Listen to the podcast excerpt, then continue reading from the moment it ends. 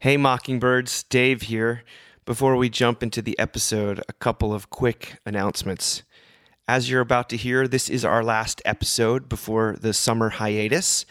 And while we're gone, a little bit longer this time, really to accommodate Sarah's sabbatical, we will be back in the middle of August. But while we're gone, a few ways to stay connected. First of all, the brand new issue of the Mockingbird magazine, the success and failure issue of our beautiful print magazine, is out now and is available for you to order. I'll put the link in uh, the show notes. But if you've never checked out our magazine, it, it really embodies uh, and captures the ethos of what we try to do here on the Mockingcast. I highly commend it to you. Sarah wrote something for this issue, as did I.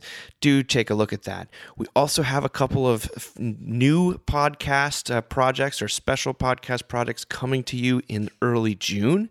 So watch our website for that. It's the second season of the Brothers Zahl podcast, which I do with my brothers, and as well as a new series called The Terrible Parables. Uh, not to be missed, uh, and something to keep an eye out for. We'll also put, if you're on our digital mailing list, which another link will be provided in the show notes, you will find out about that ASAP. But lastly, this is the time of year when we usually uh, ask for your support.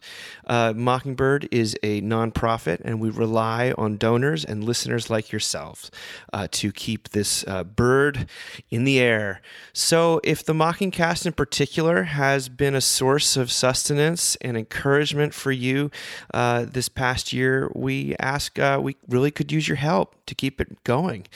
Um, there's uh, you can become a monthly donor.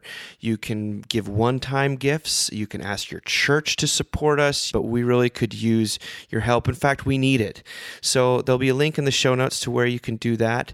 Um, but thank you, thank you for to all of those who do support us, and thank you just simply for listening and for allowing us to uh, uh, continue this work that we love so much. All right, on to the episode. Welcome to the Mockingcast, the podcast of Mockingbird Ministries. I'm David Zahl, your host, and in a few moments, I'll be joined by my co hosts, Sarah Condon and RJ Heijmen.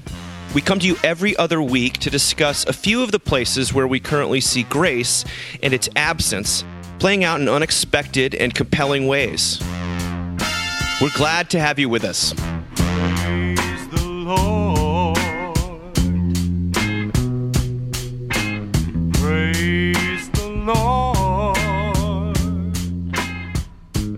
I am so happy to see the two of you uh, for what I, I guess is our our last episode before the summer hiatus. Sarah goes on sabbatical, and Yes. the rest of us just uh, go on. Uh, We'll be jealous. We'll be working and jealous. we'll be jealous, but I hope you know. I still think the summer, at least for me, I'm really intentionally trying to yes. shift, downshift, as to use your the language you would understand, RJ. I appreciate all things automotive. Yes. How are you guys doing? What's what's the latest? I mean, coming off the conference high, I thought that was really amazing. RJ, we really missed you, seriously. Um, Thank you. Yeah, but it was like really good. And then this past week, I went to Nacogdoches, Texas, and preached at Westminster Presbyterian Church for my friend Whoa. Kelly Pitcock. I know it was really awesome. Um, such a sweet congregation, such a beautiful building. It was really special. And now my husband's like, please don't leave again. So. Never leave again. I'm helpless without you. Never leave again. Rutger, you've uh, you've almost made it to the end of the school year. Not quite. Almost. I am really ready for summer. I am. I just I, I'm noticing the kind of post Easter, and then we had um, the bishop came for confirmation the week after Easter, which was lovely. You know, we had like 15 confirmands. Um, but I'm realizing it's been a very busy couple months and an an insane couple years. And I think I'm looking forward to an actual kind of summer this summer. And like you said, you know, slowing things down a little bit, taking a bit of a deep breath. Um, so yeah, I'm I'm ready for that. I noticed I noticed today on social media that Brene Brown is taking a full sabbatical this summer and has decided to like make sh- make all of her staff take the time off too. uh, just recognizing how much, and I, I, I, you know, she's she's got the the ways and means to do it, I suppose, but it's still. Um, it, it- to recognize that this has not been a normal couple of years and that people Yes. are spent. Yes. uh, and that- Yeah, I mean, I also think it's like the combination of it hasn't been a normal couple of years, and like it also hasn't been a normal couple of couple of years in like the scope of humanity. Like we've had plagues before, but we haven't had social media at the same time. Mm-hmm. Yeah, it's a big ass. Dueling plagues. Yeah, exactly. One of our own making. yeah, exactly. Well, after the last episode, I think I'm gonna we're trying to I want to try to obey a moratorium on social media talk. Got let's it. see let's see if we can do it. I don't know. We love social media. it's media. very hard not to You've blame. been reprimanded, Sarah. well, there's a lot uh, to lay at its feet. Let's face it. There is. Um, I'm I'm personally so grateful for that conference. It was just a delight. The sun was shining. Eh, There wasn't a, a a bad presentation. I mean, it was just like everything. uh, Although there was a major snafu with Tom Holland not being able to enter the country, by somehow Oh, by the grace of Yeah. God. Uh, the technology worked, which never works in a It church like that. Like, beautiful. ever works, and it was it was incredible. It was beautiful. And folks, you know the the um audio recordings are all up on the Talking Bird. It's a different podcast feed, but they're all. Uh, I think they're almost all up there, if not all of them. And uh, run, don't walk to hear what Sarah had to say. She she told a story she told on here before, but in a, such an expansive and pastoral and helpful way. I'm not going to give away anything more than that, except for I'll never think about Halliburton the same again. Um, and Simeon Zahl, I think, gave a talk for the ages about Oh, it was fabulous. technologies of the heart and theories of change in in ministry and life. And I think, uh, and, and yeah, Tom Holland came through, and Helen Peterson was great. Todd did a fantastic job. All the breakouts were fa- fabulous. Um, Aaron Zimmerman made us all fall in love with Florence Welch. Um, Yeah. It was just, it was really joyful. Yeah. I mean, I just appreciated the lack of navy blazers. Ah, as you say, there was there was that that quotient was down this year. It was were they, down were they corduroy? Were they significantly. the transition to corduroy? No, there's a lot of t-shirts. Wow. So yeah, I was yeah. like, uh, it was uh, it was pretty casual, which I Not quite as really enjoyed. as- As, someone who used to be very stressed past. about what to wear to the Mockingbird conference, I can say Yes. You could show up in a sweatsuit now. So do it. Well, a huge shout out to all those who helped. Um, I'm talking, thinking about Megan Ritchie and uh, Jacob and Melina Yeah. and uh, Katie uh, McNulty and Pixie and the Scout. Just uh, angels, as far as I'm concerned. Absolutely. It just feels like a family reunion. Uh, It's like a family reunion where like every year it gets bigger. Does that Mm. make sense? Like uh, like more people get invited in. Like, you know, it's just such a beautiful open Tons That of we new, all- new folks this year, Yeah, there really were. It was incredible. It was just a gift to be there. and it's nice to see this. The work of, that we do on this ridiculous podcast too, that it actually resonates. It's Um, ludicrous, RJ. People wow. listen to this. I mean, I'll be even more careful what I say. Oh my gosh! well, And you and you just do you, Sarah Connor. yeah, right. We've got a few things to discuss today. And the first is the word adulting. Adulting. Uh, in 2000 and I think it was 2013, Kelly Williams Brown wrote a book called Adulting: How to Become a Grown Up in 468 Easy-ish Steps. Now, this is a little profile done on Kelly Williams Brown uh, by Delia Cai on, on Vanity Fair. And uh, this is what she writes. She says, If you ever heard of the word adulting at any point inside the last decade, it's because of this book. You might not feel like a grown up, the thinking goes, but given the correct tips and tricks, you could pull off an effective cosplay. Well, in 2017, uh, Williams Brown wrote Gracious, an etiquette guide. And then she wrote a third book last summer to answer uh, to, uh, called Easy Crafts for the Insane, a mostly funny memoir of mental illness and making things. That's such a great title. She, despite the title, it's far from another handbooky sequel for now 30 somethings because Williams Brown's life post adulting blew up in almost every imaginable way. Easy Crafts documents these 700 bad days, including but not limited to one failed marriage, three mm-hmm. broken limbs over three separate instances, the end of several close friendships, and a harrowing experience with depression that resulted in a suicide attempt. She does so with honesty and darkly funny crafting how to's in a kind of ironic throwback to her first books. For any adulting reader who might have put her on an all kind of all-knowing uh, self-help guru pedestal, or anyone who still believes that following or prescribing a specific set of steps to reach adulthood is a kind of guaranteed home-free safety zone, is to miss the point entirely. No matter how clean your tub is, your life can still fall apart along the way. This is what she says in this interview. She says, I tried to be extremely clear in adulting that I was writing it as a non functional person who knew there were people out there who did a good job on their laundry and had houses that weren't chaos. I wanted to treat it like a reporting project and go and find out how from them. But somehow, people interpret it as I am now a lifestyle expert, which is the opposite of what I was. And it's hard because you can't just constantly say, No, I'm a grubby baby. She says, I love giving people advice. This is one of my favorite things to do. What I didn't like was people thinking that therefore I had it all together. And then, with any evidence that I had a misstep or when there was something painful or unhappy in my life or even my house was a mess, they're like, Didn't you write a book on this? Well, Bryan uh, Jarrell was writing about this for Mockingbird in the, the last week's Weekender, and he just says it's, it's, it's, it's ironic that Williams Brown's experience is the real adulting like adulting is really just managing one disaster after the next. What do you guys have you heard this t- term adulting? Course, oh yeah, yeah, yeah, yeah. I mean, it does feel that way a lot. I mean, it feels like one uh, going from one catastrophe to another for sure.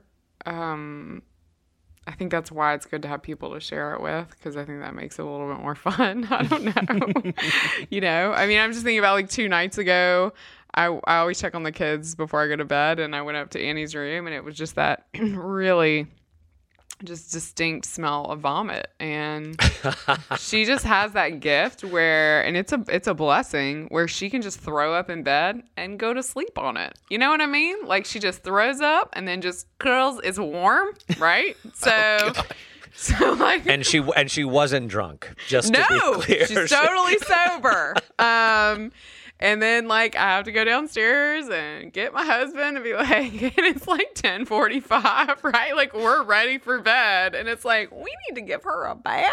And um Welcome to adulthood. So, yeah, I mean that's you know, that's what it I don't know. That that is kind of what it feels like. Um yeah, I mean I I do love that she's able to um I don't want to say like sort of make fun of herself, but I, I think for a lot of people who, and maybe her, because her intention was never, right, to be this lifestyle expert, but for a lot of people who are lifestyle experts, when everything falls apart, they're not willing to really talk about it in this way. Mm. Um, so I really admire the fact that she's like, yeah, none of, like, my whole life fell apart, and here's a book, you know? Mm-hmm. And and here's some little few crafts also that you can do while you're. Yeah. I like also, that. the timeline's really relatable. You know, like I think about when she wrote this book, and like by now all of our lives have fallen apart. You know, like yeah. that makes sense. That tracks. You know, like mental health, divorce, all these things. Like, yeah.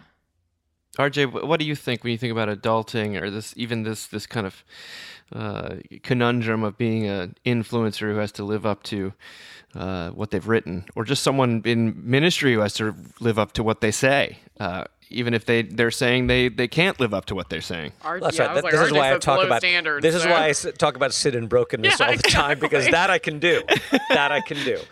Uh, I remember growing up thinking that adults knew what they were doing mm. and that the world operated by a certain set of rules that it was my job to kind of figure out what those rules were. And then i and then you suddenly realize at some point like no none of that is true. That everyone's a scared kid basically. Nobody knows what they're doing. And um, there really are no rules. And you just kind of uh, make it up as you as you go along. So i remember having that epiphany. I also remember the moment distinctly when i could no longer do everything in my life well mm. right? That I couldn't be like, and I remember saying this, I can't be like an A husband and an A employee and an A friend and an A father. I can't. I just, that's impossible, right? And so something's got to give. And I guess, you know, I, I could be like an A employee, but that means that I'm going to be, um, you know, a C husband and a C friend and a C father. So you got to choose. And I think I just got more comfortable with being like a B plus at everything because that and then also when you have little children in my experience you basically have no friends for like 2 or 3 years right? You're all of your like forget it. Like you have no friends at all. There's no time for anything but work and small children and maybe your marriage if you're lucky. Um, but then your kids go to school thank God and a little more space is created.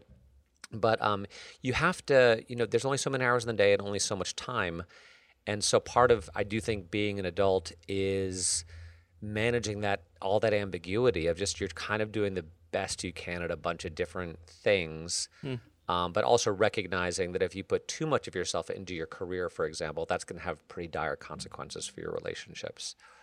So but let me say you also just can't stop working right, Right. you actually gotta like you gotta make the money You do, know? you So- do.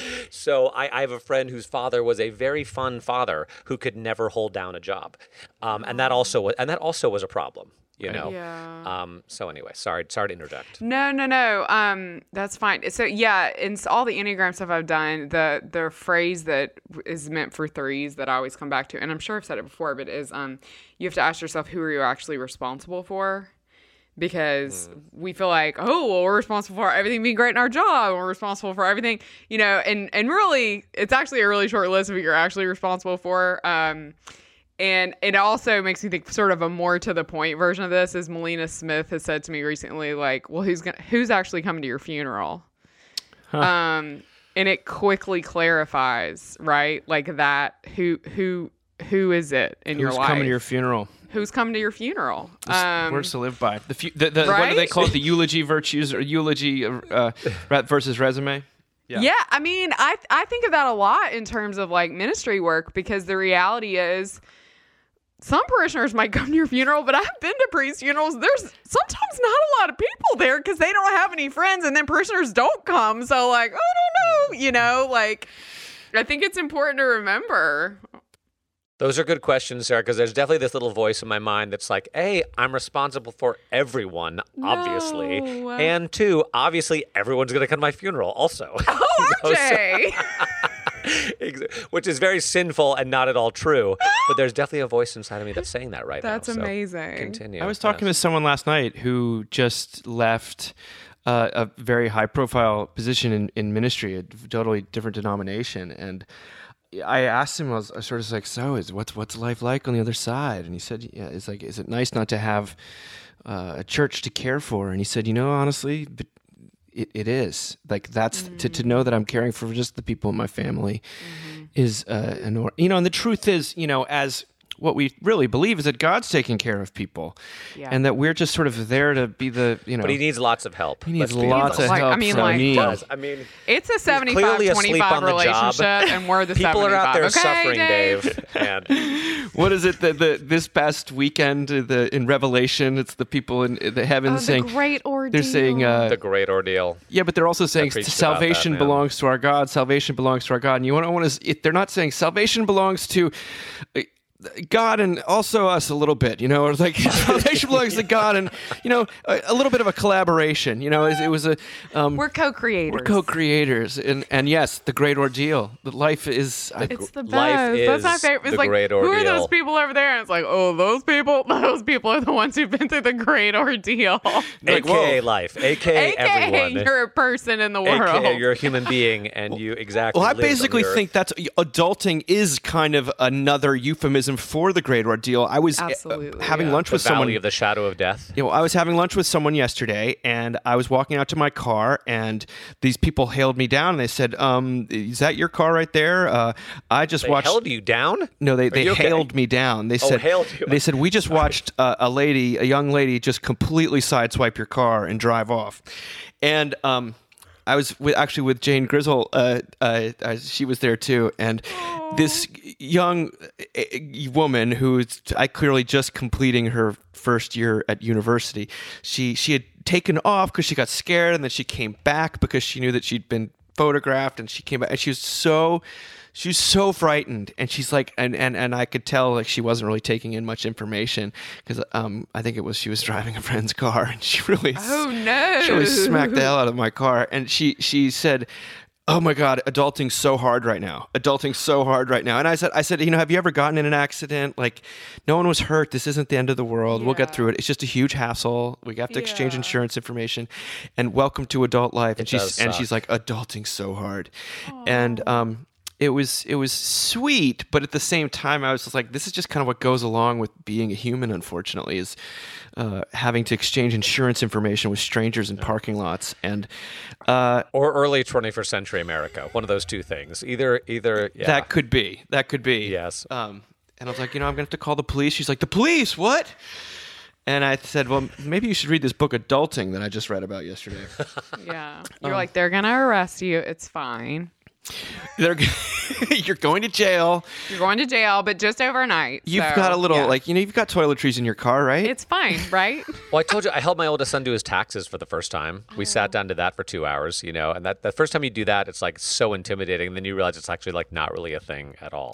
You know? I mean, it is, but it isn't. It is funny, RJ. I, I do. I, I open um, one of the chapters. I no, the chapter of, uh, of I opened low anthropology act with with talking. Someone asking me is like, I I must have been missing the day that they handed out the manual. You know, that tells you how to do taxes Yes. and get insurance and you know how to raise children that don't hate you. Because I've had that conversation so many times, and I was like, yeah, they're like, I must have been sick that day, and and I was like, oh, that manual, yeah, I've got one in my car. Um, I'm sorry, maybe I'll let you borrow it, maybe not.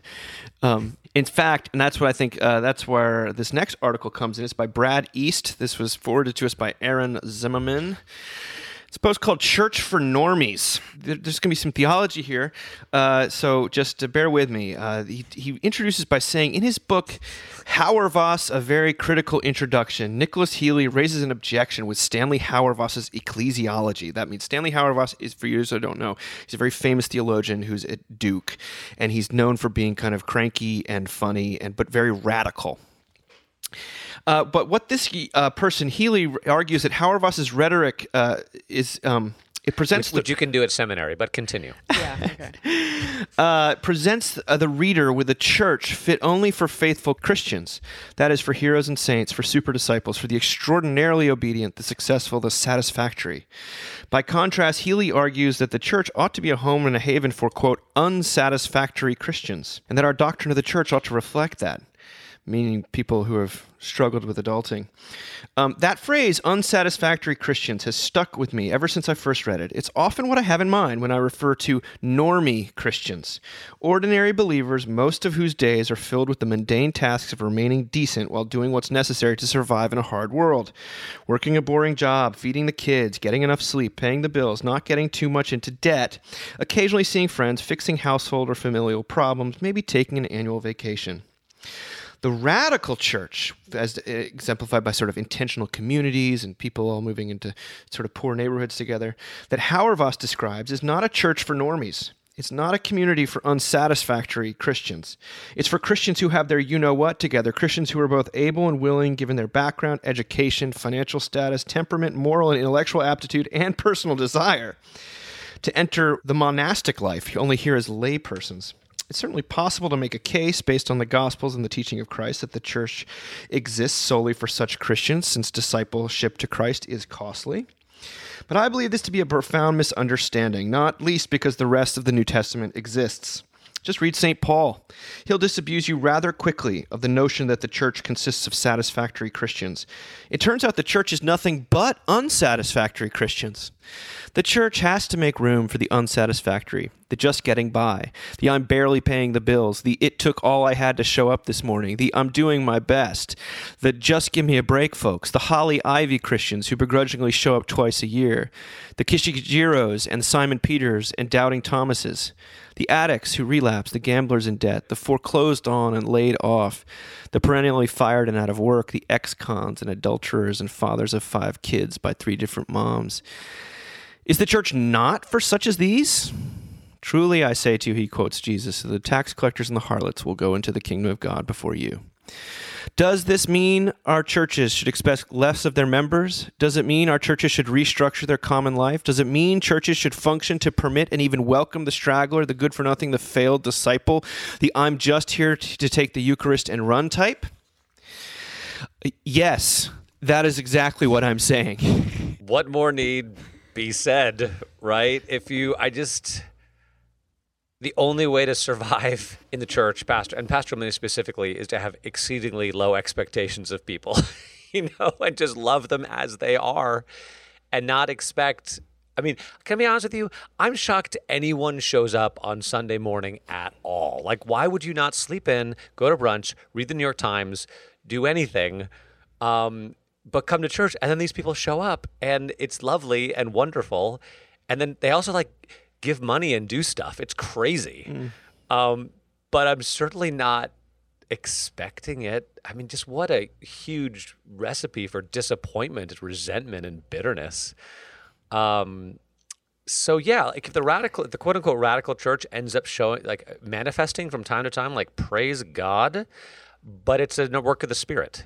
And it's not something that we can make happen by browbeating people into being a certain way just preach the gospel and then maybe that takes hold in people's lives and something happens and you just give thanks for it but yeah Well, I rem- I remember reading some of these theologians that were painting this very beautiful picture, but very demanding picture of what it looks like to be a Christian in the world. And in in Hauerwas's uh, case, that usually involves some very um, pacifistic and countercultural decisions around uh, money and schooling and provision and, and, and kind of moving almost into a commune type type situation. He's not it's not a it's not a Benedict option thing, but I had some friends who uh, who were involved in the youth ministry that RJ and I worked for who went off and sort of tried to do it they tried to live like first century Christians and in a kind of almost pseudo Amish way. And you're something very Yes. convicting about it. You're like, well, I guess I'm just going back to my apartment to listen to music and eat pizza, you know?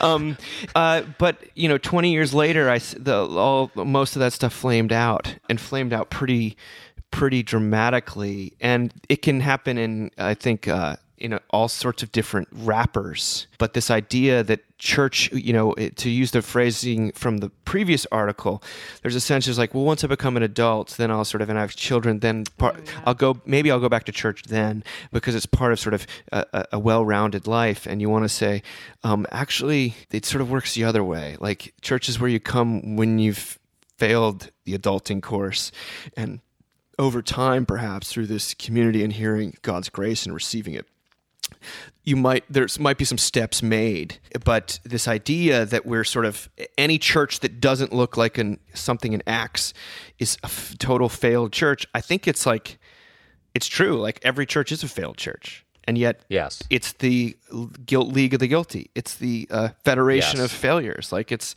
hey, we got room for one more. Come on in. Well, it's that thing also that's going around, been going around for a while, you know, that we're not supposed to go to church. We're supposed to be the church.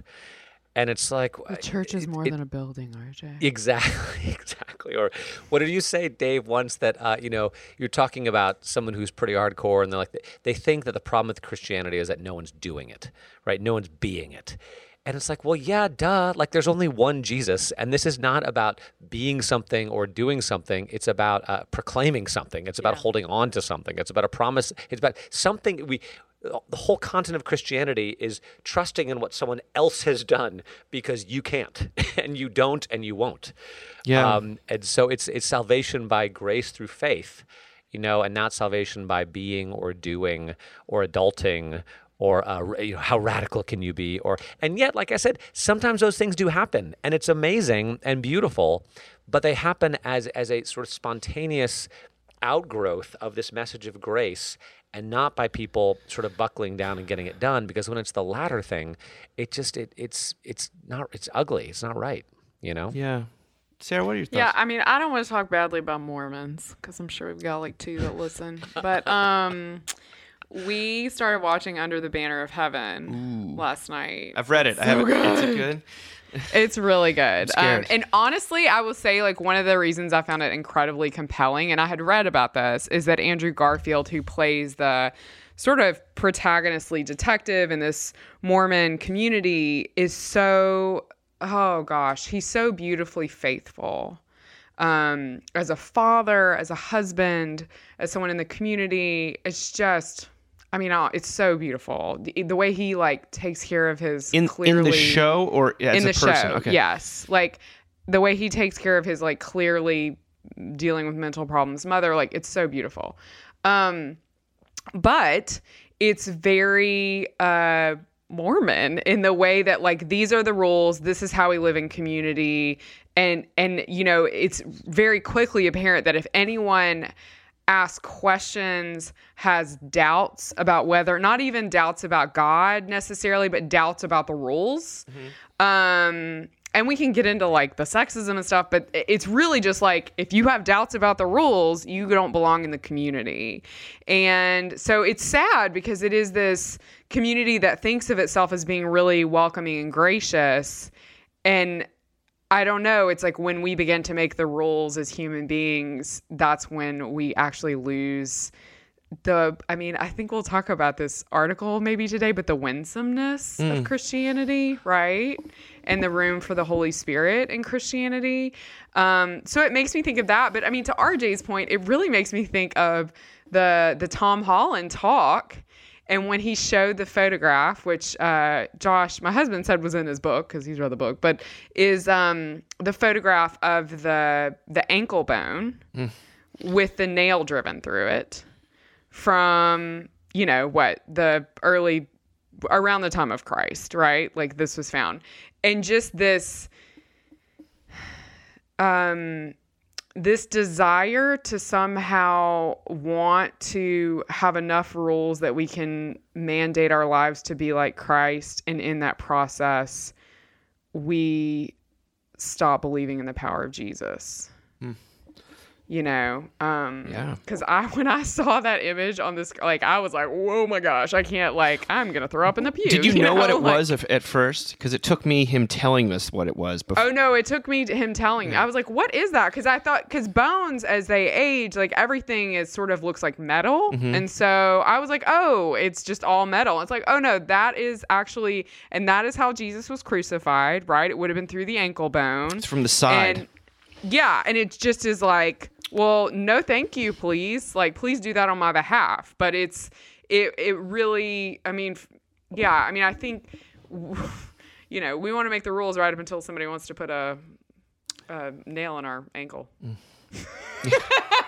Use them against other You guys people. are Just just don't, like don't- eyebrows up, like nodding. just don't use them against me, please.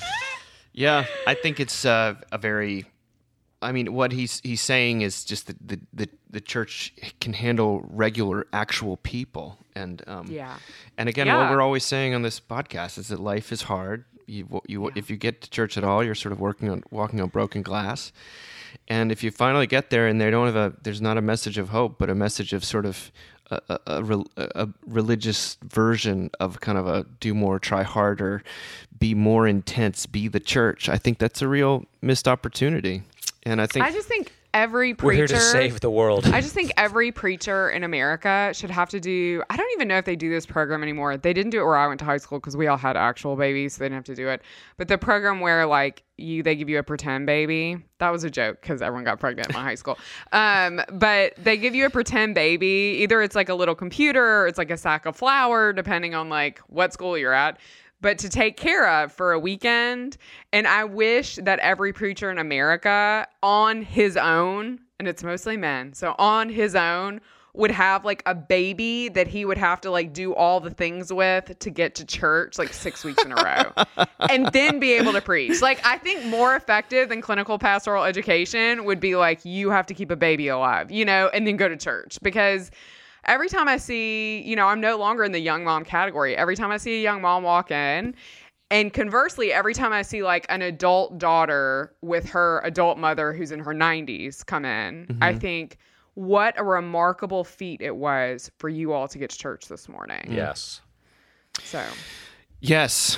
Wow. I mean, I also, by the way, I'm always thinking of RJ's words that I, I quote in the book too, RJ, that when when when I asked you how you were doing in in Houston years ago, and you said, you know, life's gotten a lot easier since I realized that everyone is basically insane. Like or, or ministry, mini- ministry has gotten gotten a lot easier since I realized that basically everyone is insane, myself included. That's awesome. And uh, then you all of a sudden love people, and you're not uh, hating them. Um, Yeah. Yes. That's simple. unless they never age, like R.J. Heijmen. Like RJ. Uh, well, let's talk. Kennedy Let's move from uh, self improvement or the lack thereof to Dun dun dun dun. A neuroscientist prepares for death. Sarah, you sent us this one. Big surprise. Um, just kidding. It's uh, Have you been thinking about death, Sarah? It's my genre. deal with it. This is Right. David Linden wrote this in uh, the Atlantic. Uh, this is a neuroscientist who got terminal heart cancer. He's about five years to live, and he says, "What it, what lessons my terminal heart cancer taught me about the mind." I may be dying, but I'm still a science nerd, and so I think about what preparing for death has taught me about the human mind. The first thing, which is obvious to most people but had to be brought home forcefully for me, is that it is possible, even easy, to occupy two seemingly contradictory mental states at the same time. I'm simultaneously furious at my terminal cancer and deeply grateful for all that life has given me. This runs counter to an old idea in neuroscience that we occupy one mental state at a time. We are either curious or fearful. We either fight or we flee, based on some overall modulation of the nervous system. But our human brains are more nuanced than that, and so we can easily inhabit multiple complex, even contradictory cognitive and emotional states. He goes on about some other things, but he gets to the end where he says, The final insight of my situation is more subtle, but it's also the most important. Although I can prepare for death in all sorts of practical ways, getting my financial affairs in order, updating my will, writing reference letters for my employees, I cannot imagine the totality of my death or the world without me in it in any deep or meaningful way. My mind skitters across the surface of my impending death without truly engaging. I don't think this is a personal failing, rather, it's a simple result of having a human brain. He says that the field of neuroscience has changed significantly in the 43 years since I joined it. Now we know that rather than merely reacting to the external world, the brain spends much of its time and energy actively making predictions about the future, mostly the next few moments. Will that baseball flying through the air hit my head? Am I likely to become hungry soon? Is that approaching stranger a friend or a foe? These predictions are deeply rooted, automatic, and subconscious. They can't be turned off through mere force of will. And because our brains are organized to predict the near future, it presupposes that there will, in fact, be a near future. In this way, our brains are hardwired to prevent us from imagining the totality of death. I would contend that this basic cognitive limitation is not reserved for those of us who are preparing for imminent death, but is rather is a widespread glitch that has profound implications for the cross-cultural practice of religious thought. Nearly every religion has a concept of the afterlife. Why are afterlife and reincarnation stories found all over the world? Well, for the same reason we can't truly imagine our own deaths, because our brains are built on the faulty premise that there will always be that next men- moment to predict. Indeed, much religious thought takes the form of a bargain. Follow these rules in life, and you will be rewarded in the afterlife, or with a favorable form of reincarnation, or by melding with the divine. What would the world's religions be like if our brains were not organized to imagine that consciousness endures?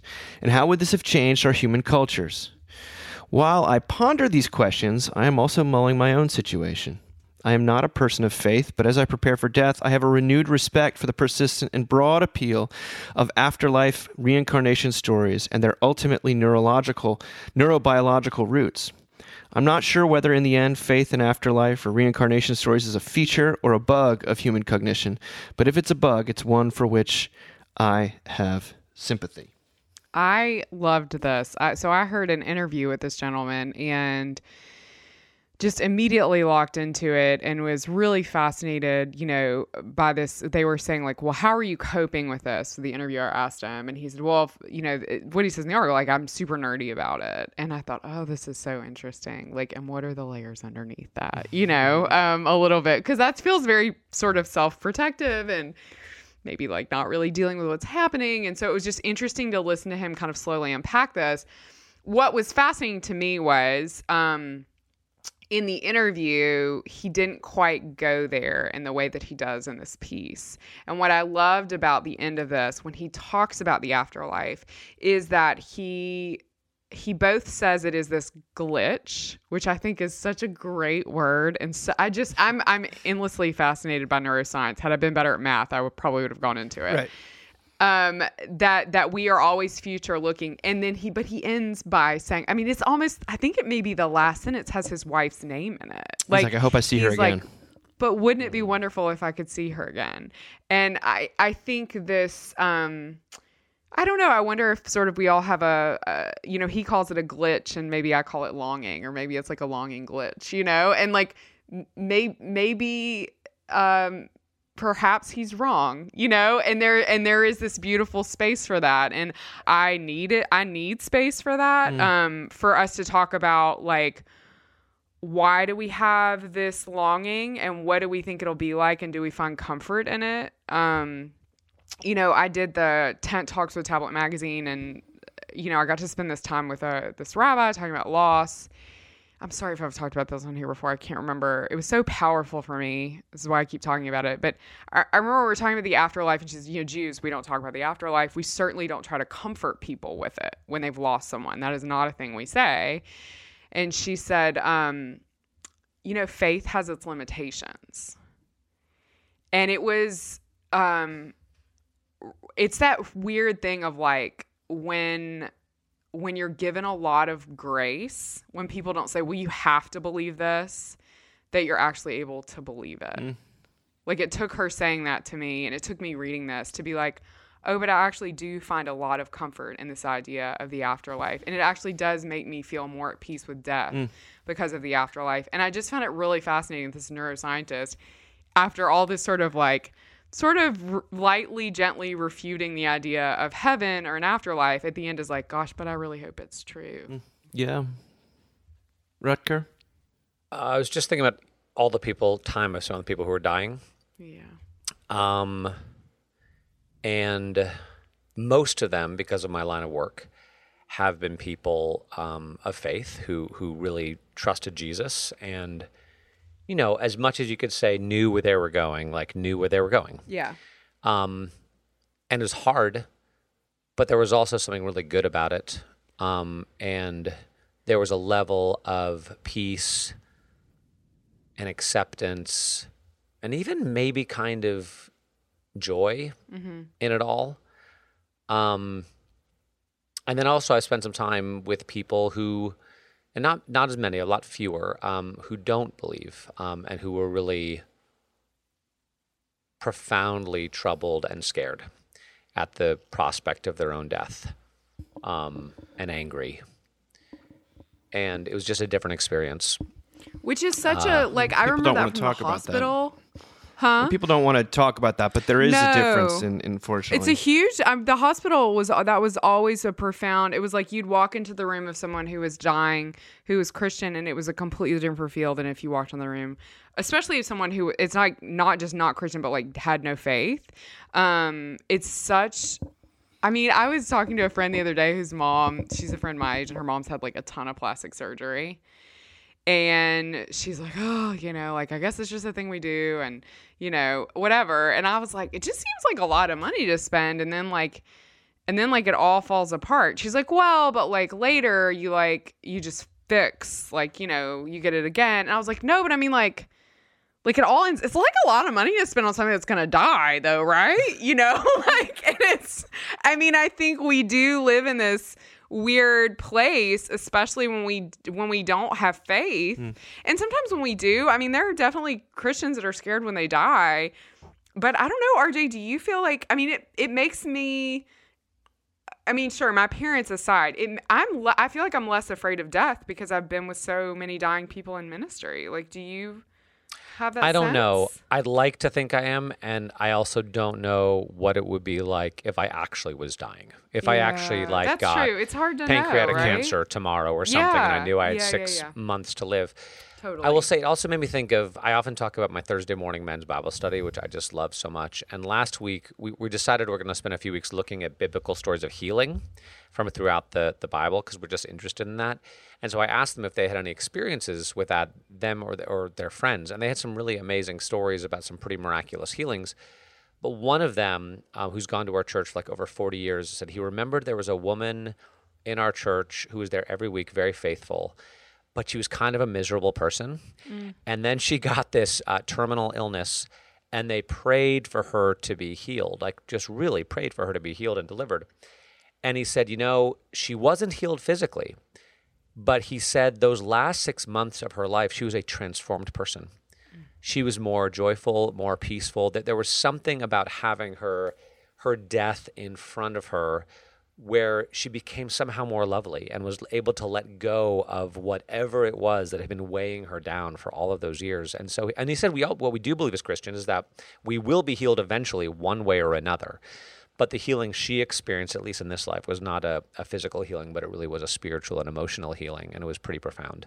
So I think there's something to mm, that, That's awesome. to that too, That's right? beautiful. I mean, I, I, the, a couple things spring to mind. First of all, it's worth noting that even this very sophisticated neuroscientist um, throws up that caricature of religion being about a bargain of like if you follow these rules you'll get to heaven. Oh yeah. and you're I sort of like, really, that. man? I was like, is "All that uh, okay? That that's not uh, any religion. That's not one I practice at all. Right, Um, right. But that's just such a default uh, caricature, and that's a little disappointing. However, I did think that the emotional um, honesty of him. It's it's remember when when Tim Kreider at our, came and spoke at our conference, and he went through this whole thing about how he was an atheist and Nietzsche was right about this, that, and the other, and then at the very end he said, "But when I was talking to my little niece and she was asking me."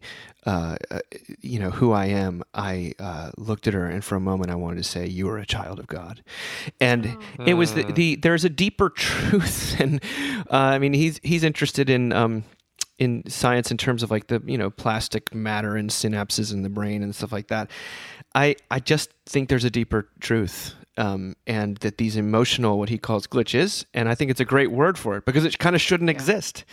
And Yeah. for a neuroscientist, usually who are very into kind of evolutionary adaptation, um, they always uh, have a have to find a way to explain it away rather than perhaps seeing it as a feature. Um, Right. and and something that is makes us unique or whatever. Or like that everyone has it, so isn't that interesting? You Isn't- know, versus like everyone has it and here's why they're all wrong. It's like, oh, okay, all right, that's a place we could go. So like there's Yes. thankfully some motivated reasoning there. You know, that's Yeah, that's what yeah, it sounds like. There's, yeah, there's motivated yeah. reasoning on my end. There's motivating reasoning, and um, but the, the what takes guts is for him to say, and yet I I in the in these moments I actually recognize that hint of something that I didn't understand before. That uh, and I thought that took humility, and that's why that's why I wanted to talk about this piece. I also thought, by the way, Sarah, there was a remarkable thing I think in the New York Times last week about the rise of the two hundred thousand dollar facelift, and they right they interview some woman who's like doll hairs, ladies. they're sort of like, why did you, uh, why, why are you getting this? And she's like, well, I'm very wealthy and I have two Rolls Royces and a, three, a yacht, and I'm still horribly depressed. Thought to myself, oh my goodness. Um, I guess that's honest, you know. Very honest. That's very honest. you know, if you got the money, maybe this will work. Maybe Yeah. this will work. yeah. um, you know, it's cheaper. Well, now we've talked Let's about surprise. this episode, this season, this season of the Mockingcast brought to you. Yeah. Um, we've talked about viewing the world through the eyes of the dying. Let's talk about viewing it through the eyes of an eight-year-old. This is by Joey Goodall, who I had the pleasure of meeting in New York City. Who's been writing for us. Who's out in uh, Minneapolis. Wonderful Joey wrote uh, this for Mockingbird. He says this. He says, We've all seen the bumper sticker that says, if you're not outraged, you're not paying attention. Paying attention in this case means paying attention to social media and the 24 hour news cycle. The slogan implies that there is something inherently moral about paying attention to those things which result in our necessary and righteous anger. Now, I'm not going to argue that there aren't things worth being angry about. However, what we pay attention to needs balance. And then he goes, in a recent episode of Krista Tippett's On Being, children's author Kate DiCamillo gives us one alternative to occasionally pay attention to the world the way children do. DiCamillo often speaks of how the eight year old in her is easy to access, right at the surface, and how it is that eight year old who helps guide her through her stories. She goes on to say that paying attention to the world from that point of view can help us experience a feeling of wonder and amazement. This is DiCamillo writing. If you walk through a neighborhood with a kid or a toddler, it's just like, wait, everything is fascinating. And I don't want to let that go because that's a great gift. I had a friend in elementary school, Kathy Lord, and I just loved her.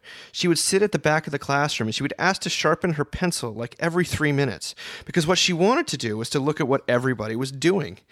I think about her when I sit down to write. I think, be like Kathy Lord on the way to the pencil sharpener. I mean, everything that everybody was doing was fascinating to her, and that is the way to be in the world. You let your guard down that way if you're just curious and filled with wonder. Tippett then asked DiCamillo to reconcile living in wonder with, quote, living in a world in a lot of reasonable despair. As DiCamillo's books are written with a sense of awe, coupled with a clear eyed realism about how complicated, difficult, and often impossible and devastating life can be. DiCamillo says that synthesizing, quote, the terror with the wonder and the joy grounds and comforts her. Joey then goes on to talk about how children's books were very comforting to him when his own life was falling apart. He says, In the fall of 2008, I brought my then five year old daughter to a reading DiCamillo was giving to coincide with the release of uh, a book called Louisiana's Way Home. After the reading, there was a lo- signing line, and I snapped a few photos of my daughter with DiCamillo. It was a fitting cap to that particular time of struggle.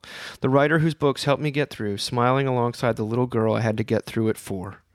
Louisiana's Way Home ends with Louisiana writing to her grandmother who raised her up to age 12 before abandoning her, saying this I have respected your wishes. I have not come searching for you, but I've crossed the Florida Georgia state line many, many times since we last spoke, and I look for you every time I cross over. I know that you will not be there, but I look anyway, and I dream about you. In my dream, you are standing in front of the vending machine from the Good Night Sleep Tight, and you are smiling at me using all of your teeth. You say, Select anything you want, darling. Provisions have been made. Provisions have hmm. been made. Joey writes this. He says, This is a picture of God's providence. When our lives feel like they're falling apart and things are so dark we can't even see a tunnel ahead of us, much less a light at the end of one, provisions have still been made. God used children's books to help me get through, but I didn't realize that until well after the fact. And yet, synthesizing the terror with the wonder and the joy, that sounds a lot like the Christian faith to me. Isn't that beautiful? That's so Isn't good. that I mean, I, it's. I mean, I. Gosh. Do you like those Kate DiCamillo books, Sarah? Yes. Because of Winn yeah. Dixie? Yeah, Mercy yeah. Watson. Oh my gosh. Such a hit. Yes. Um, I hate to like jump off of this and then talk about another writer, but I'm gonna do it. Um, Molly Shannon's new book, um, which is uh, Hello Molly, Uh-huh. Is so wonderful in a really similar way, and and I I just I cannot commend it enough. Um, you know, Molly Shannon lost her mom, her baby sister, and her cousin um, in a car accident uh, when she was four years old, and her dad was driving the car, and her dad went on on his own to raise Molly Shannon and her sister, and just a a mess of grief and you know alcoholism and all sorts of things that come along with that. But but um molly shannon has this beautiful sense of wonder at the world and it makes this book just incredible to read. She also was clearly raised in church and so the way that that sort of um she talks about the character uh who smells her uh, superstar character. Yeah, who smell who smells her hands, smells her her armpits, and then smells it right. Yes. And she she talks about when she was doing the movie how the director kept trying to kind of make her, um, make her more subtle Uh-huh. and and less less and sort of make god jokes. And molly shannon was like no she's very faithful. That's the thing about her is she's totally wild right? And and she's also like a good christian catholic girl you know? And so you have to hold both those things at the same time. And i think like people who know suffering who live in that lens like it's just such a beautiful space to inhabit. I mean, I think about Molly Shannon every morning right now because she always talks about how she didn't ever have the experience of her mom beyond the age of four. So when she became a mother, I mean, she can't, if you've heard her interviewed lately about this, she can't talk about it without crying. It's like, it was, it's like such a gift, you know? And I totally get that. I totally jive with that. Um, so I mean, I I don't mean to like direct us to another book because I I love this piece and I um I also love an adult talking about how important children's literature can be um, and how healing it can be because it's funny we can really as parents and i certainly have these nights where you just feel really trapped. You're like oh my god are we gonna have to read this stupid book about a kitten that found a feather boa in the garbage can and wore it around. yes, we have to read that book all the time. It's so awful. Um, can we read something beautiful? You know, and and the thing with children's literature is there's a lot of really beautiful options. Yeah. So Kate DiCamillo, Yeah. I think, is at the top of the pile. yeah. In fact, RJ, what are you thinking? It just struck me that this is kind of the opposite of adulting, right? That adulting seems like So good. uh, shoving, pushing away the wonder, pushing away the because you need to focus on being responsible and and uh, kind of making the right choices. And I feel I feel that tension within myself as we're we're writing that oftentimes it feels like the demands of being an adult in the world are actively at war with um, just play. We're talking about play, right? Which is something we've talked about a lot, and about how um, play is valuable in its own right, and yet it's not efficient or economical, or it doesn't get you anything, you know. But it, but it gets you everything. At the same time, it gets you everything, and that's where you connect to what what what life is actually. It it reminds me of of um, Soul, which for, somewhere out of the blue, you know that Pixar yeah. movie, Yeah, yeah, Soul. yeah. Marshall just all of a sudden is like, Dad, I want to watch that movie with the like black and white cat. I'm like, what? He's like the blue people and the black and white cat. I'm like. I'm like, what are you talking about? What do about? I Google? I don't know. So we watched Siri. like people. yeah, yeah. We watched Soul three times in a week, and that's just 100 percent about what that movie is like, right? But the wonder of human existence, even if you never adult, even if you never make it to be. Um, I need to watch that about now 20 more times. Um, to watch Soul. yeah, go watch Soul. I think about a, a couple different things. I'm just I'm so grateful that Joey was able to ad, ad, admit that children's books um, ministered to him during that time. I, I find I found myself during the pandemic, and I was I talk about nostalgia, but one of the things I was doing was getting John Bellairs' books. If people, these Edward Gorey did these incredible covers for these this sort of gothic uh, uh, stories about a, a, a an orphan kid and this professor, and they'd go on adventures, and and, and it was. Um, I kept reading them, and I, I read them with the kids, and they were legitimately scary, and yet there was always hope. And in fact, in, in these books, it's usually some form of uh, Catholicism figures in some sort of good versus evil, and it reminded me a little bit of, of going to speak about. Remember when I spoke about to Ash Wednesday to all those little kids, and yeah. they were all steeped in death because every Disney store, every, kid's book, they deal with these heavy themes. It's like the adults in the room, they're like, uh, you know, don't talk about that. We need another facelift. Does anyone have two hundred thousand dollars I could use? Because I need a facelift. Um, and so I, I think that that's beautiful, and I also love that uh, uh, um, as far as a euphemism or a uh, definition for the Christian faith of synthesizing terror with the wonder and the joy, because it's what's what's what, what what clearly comes across is that one of the great themes of Kate DiCamillo's writing is abandonment. Like mm-hmm. adults abandoning children and that experience. And that's terrifying. That's scary. That is like what that's the deepest wounds a person can experience. And yet she says that uh, is kind of like to, to be in the eight year old's eyes you can feel the abandonment, but you then also see the terror and the the, and the, the adulting. Oftentimes is like the the, the um, process of uh, you know erecting walls and defenses so that you don't ever feel anything. Um, and I also was thinking about Tom Holland's talk where he just says we totally take for granted the Christian heritage in the world. Jesus would say that you know whoever welcomes these these children in my name welcomes me, and come unto me. Let let the children come unto me. It's like he was he was saying this in a world where children were completely devalued. And Yes. uh, he was saying how even the, the idea that there's a divide between the sacred and the secular is a Christian idea. Like people in India, Hindus wouldn't have recognized that as an idea.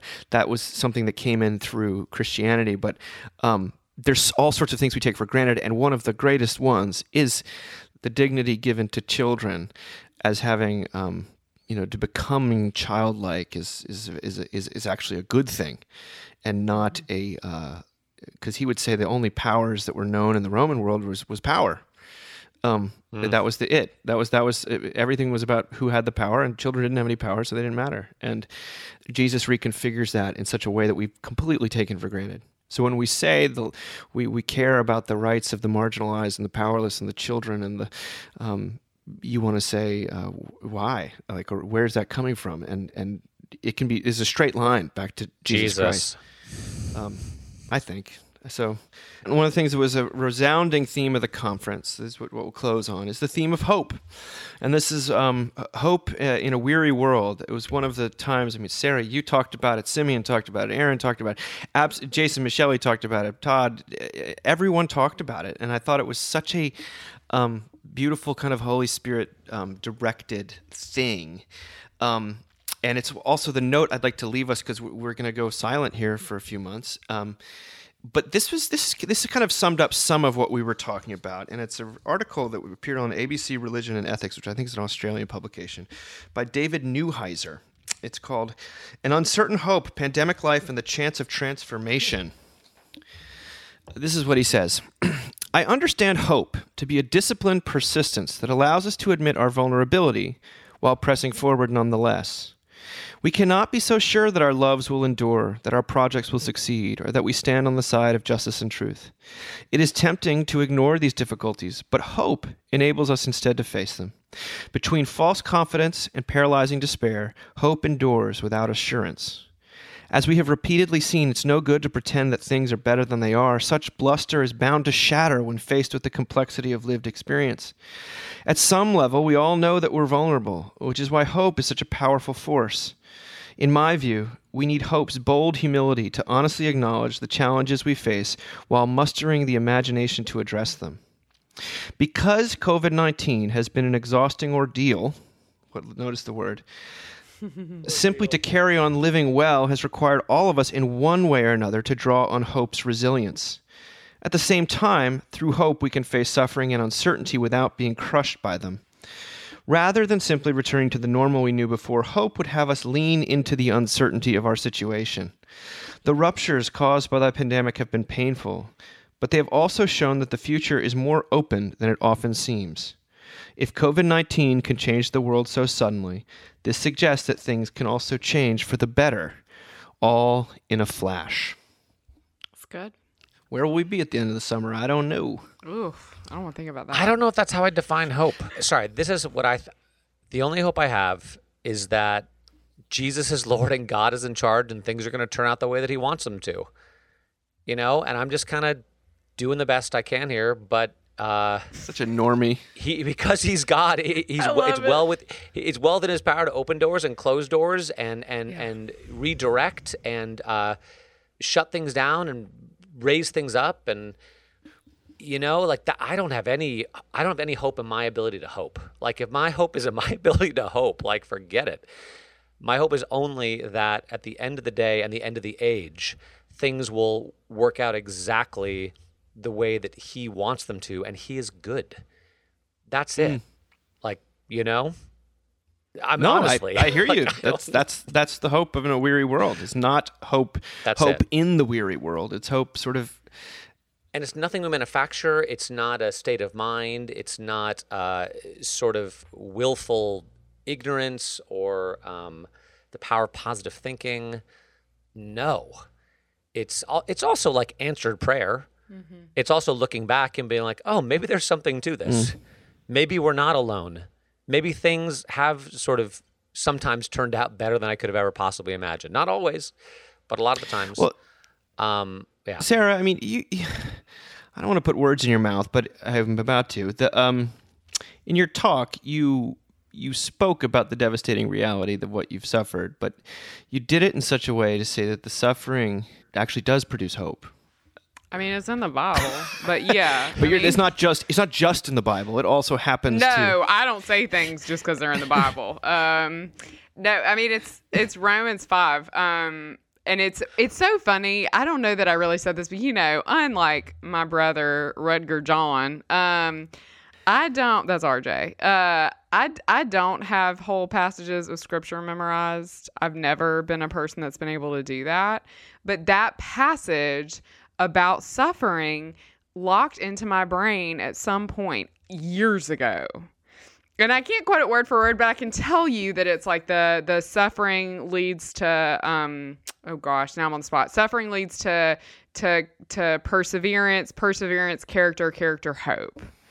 And uh, you know, for me, I think about perseverance and when I think about hopefulness. Mm. And I think about, you know, something I said at the conference, and I really mean this about y'all is like I was able to persevere only because for a long time I couldn't persevere at all and people stepped into that gap and persevered on my behalf. People like both of you. And I think that that is a huge reason why I have hope now.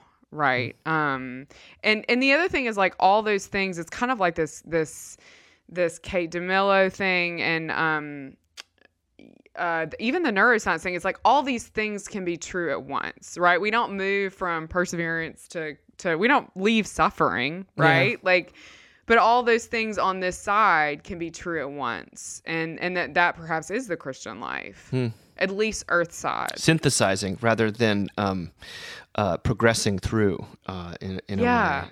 it's cross shaped, baby. It's not a we're not on a some sort of a linear plan. One of, you know? one of there's an AA slogan which I've kind of clung to at times in my life, where it says just uh, stay on the bus and the scenery will change.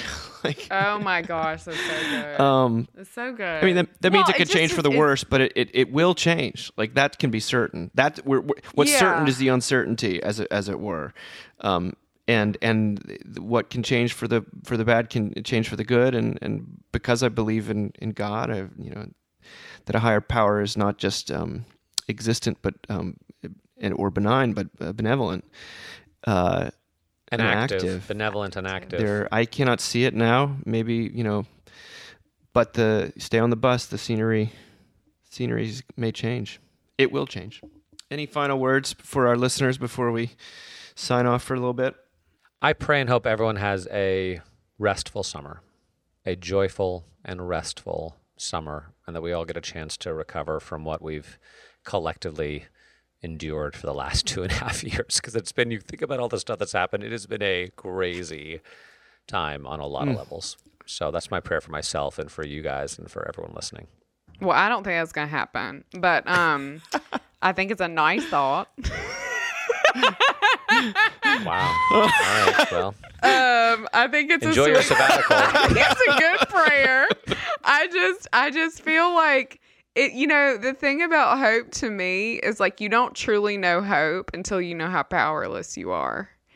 And I think we're so powerless over the way anything turns out. And I, I, I think I didn't realize that until I lost so much. And um, and I didn't realize that until, you know, I became an adult and the way the plans I thought that I was going to have laid out didn't work out. I don't know. I, ju- I just think for me, I think that's where, where hope lives is us knowing we just have no control over anything. Well, that is Good a. luck out there this summer, folks. Why don't I why don't I say a prayer before we actually end? How about Okay. that? Uh, Lord God, we lift up the summer to you. Lord, we ask uh, for your blessing, for your grace to be poured out among us in the midst of uncertainty. Give us hope where we lack it. And above all, Lord, um, give us the gift of faith that uh, you are working and active and uh, good. In Jesus' name we pray. Amen. Amen. Amen. Love y'all.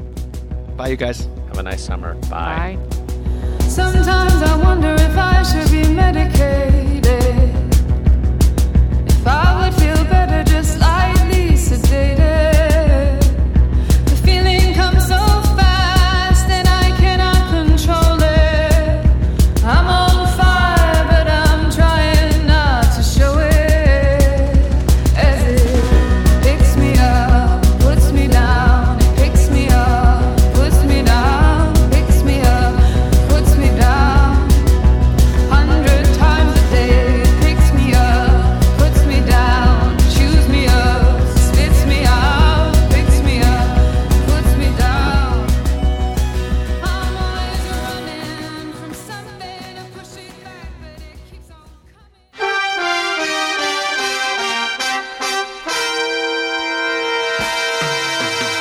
Thank you for listening.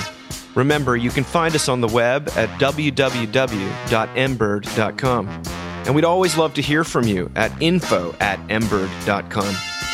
Audio production for the Mockingcast is provided by TJ Hester And if you like what you've heard, please drop over to iTunes and leave us a rating or review. Until next time. Praise the Lord.